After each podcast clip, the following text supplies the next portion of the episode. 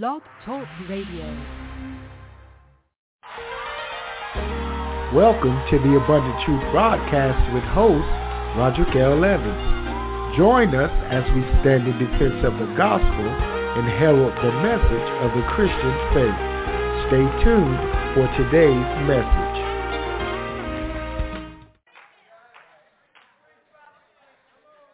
Because they heard your conversation at lunch. When you talk about what you do, they heard your, they saw your text message. You can't run down your boss and want to witness to your coworker. You can't complain about your finances and want to witness to your boss. You can't complain about how unfair and how unholy and unrighteous they are, while all the while demonstrating something else.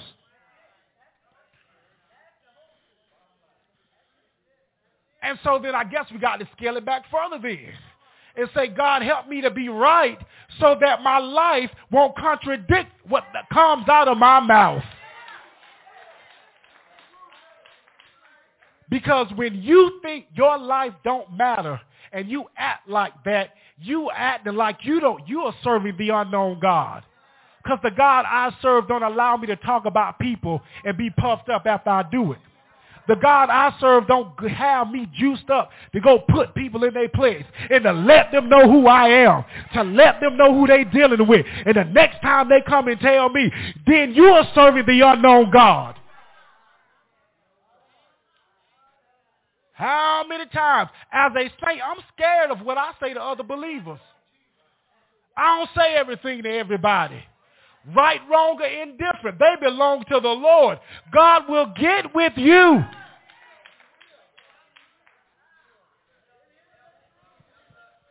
Jacob was wrong.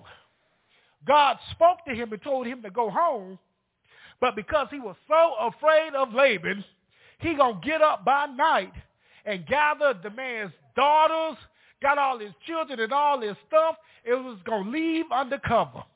Wrong. He broke all kind of respect, order, and protocol. But God, come on, say, but God tells Laban, look, don't you mess with Jacob, and don't you say nothing good or say anything bad against him. That really, even when a saint does something wrong, you ain't got nothing to say but whatever the word of the Lord is. He said, don't you say nothing good or bad of yourself, but not us. Talk about they saved. And you talking about you saved, talking about them, talking about they saved. Your spirit is off. Fighting saints. Fighting saints. Tish is my wife, and I love her. And I know we like to say it because it sounds good. But if I'm really controlled by the Spirit of God, even if something goes down, I shouldn't be cussing and ready to swing. And 10 of y'all shouldn't be behind me talking about, brother, I understand. You gonna seal sin in my soul. Man, please, you know, if that was my wife, man, please, I would have done this.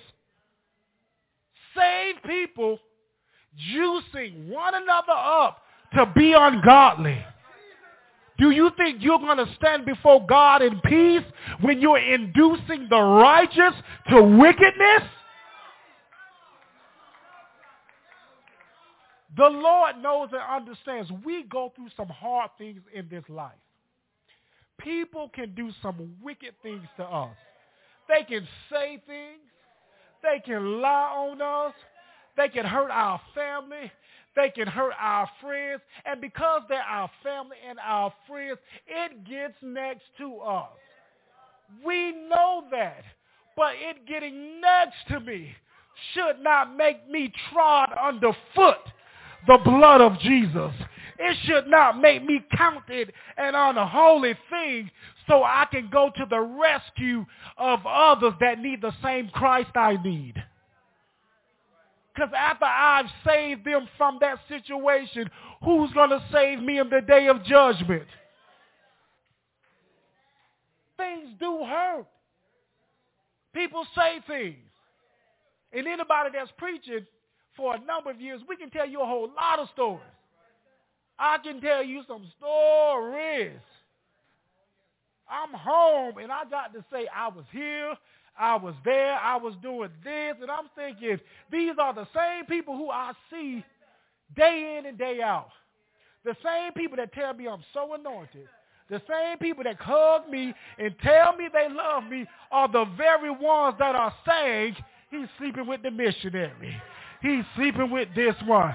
And you know what God did for me? He said, yeah, because then I was upset that the person even came to tell me that the people were telling me. But this is what the Lord said. He said, if I allowed it, now what is your response going to be? So every time I got ready to go to church, I had to shake myself. God bless you. How you doing? And the very ones that said it, I hugged them. And if they wanted me to pray for them, I still prayed for them. They wanted me to promise I do. Well, this is what the Lord is saying. If you don't practice righteousness, you will never do righteousness. Why? It's hard because you ain't never done it. Anything you do repeatedly becomes easy.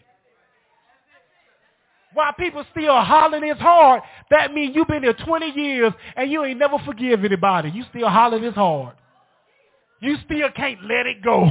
Oh, my spirit is so what? It said a man that does not have control of his own spirit is like a city that don't have no walls.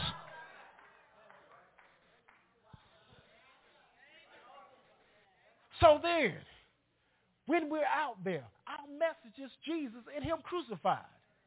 You got that message if you were redeemed. And if you ain't got that message, that means you don't trust your own salvation. And then, what is your motive? You don't do it to look special among us. You don't do it to have a big S on your chest like you're a super saint. You're first of all supposed to do it because we're commanded of our Lord. But second of all, because of love. He said, love God and love your neighbor as yourself. You love you enough to repent of your sins and get saved. Can't you love your neighbor enough to tell them the truth when they don't want to hear it? Peradventure, the glorious light of the gospel would shine in unto them. But also not only obedience to love, but fear. See, the world wants to stamp it out and say God can't be one of love if judgment is attached. All this love he's showing you is showing you how to escape it. That's why they said, therefore, knowing the terror of the Lord, we persuade men. I know he's coming. Some say, you need to get saved. You need to repent. There is a day of judgment that is coming upon the face of the earth, and God sent Jesus so that you won't have to do it. I won't have to do it. This is why we do what we do. Do you fear God enough to know, oh, it's coming? If he would say, and think about it, if it don't come, you're going to die. It's a fact. You will die. So you got to live like he's coming. You got to live like that day of judgment is coming. And then that should fuel you that even when that person says, I don't want to hear it, you're like, no, but you need to hear it. Your soul is at stake. I don't want to hear that religious stuff. I understand you don't want to hear it, but I know the terror of the Lord. I know that it is a fearful thing to fall into the hands of the living God. I know this. Jesus warned us of these things. So these things have to be going on in us, that we cannot get so caught up in this American system that is saying me, myself, and I. You're so wore out because you're trying to feed your flesh. Thanks for listening to today's message. The Abundant Truth broadcast is a ministry of Abundant Truth International. For more information, visit us at abundantlytrue.net. And remember, the Bible is truth, and it is abundantly true. It is Ryan here, and I have a question for you. What do you do when you win? Like, are you a fist pumper, a woohooer, a hand clapper, a high fiver? I kind of like the high five, but if you want to hone in on those winning moves, check out Chumba Casino. At ChumbaCasino.com, choose from hundreds of social casino style games for your chance to redeem serious cash prizes. There are new game releases weekly, plus free daily bonuses, so don't wait. Start having the most fun ever at ChumbaCasino.com. No purchase necessary. VGW Group. Void where prohibited by law. See terms and conditions. 18+.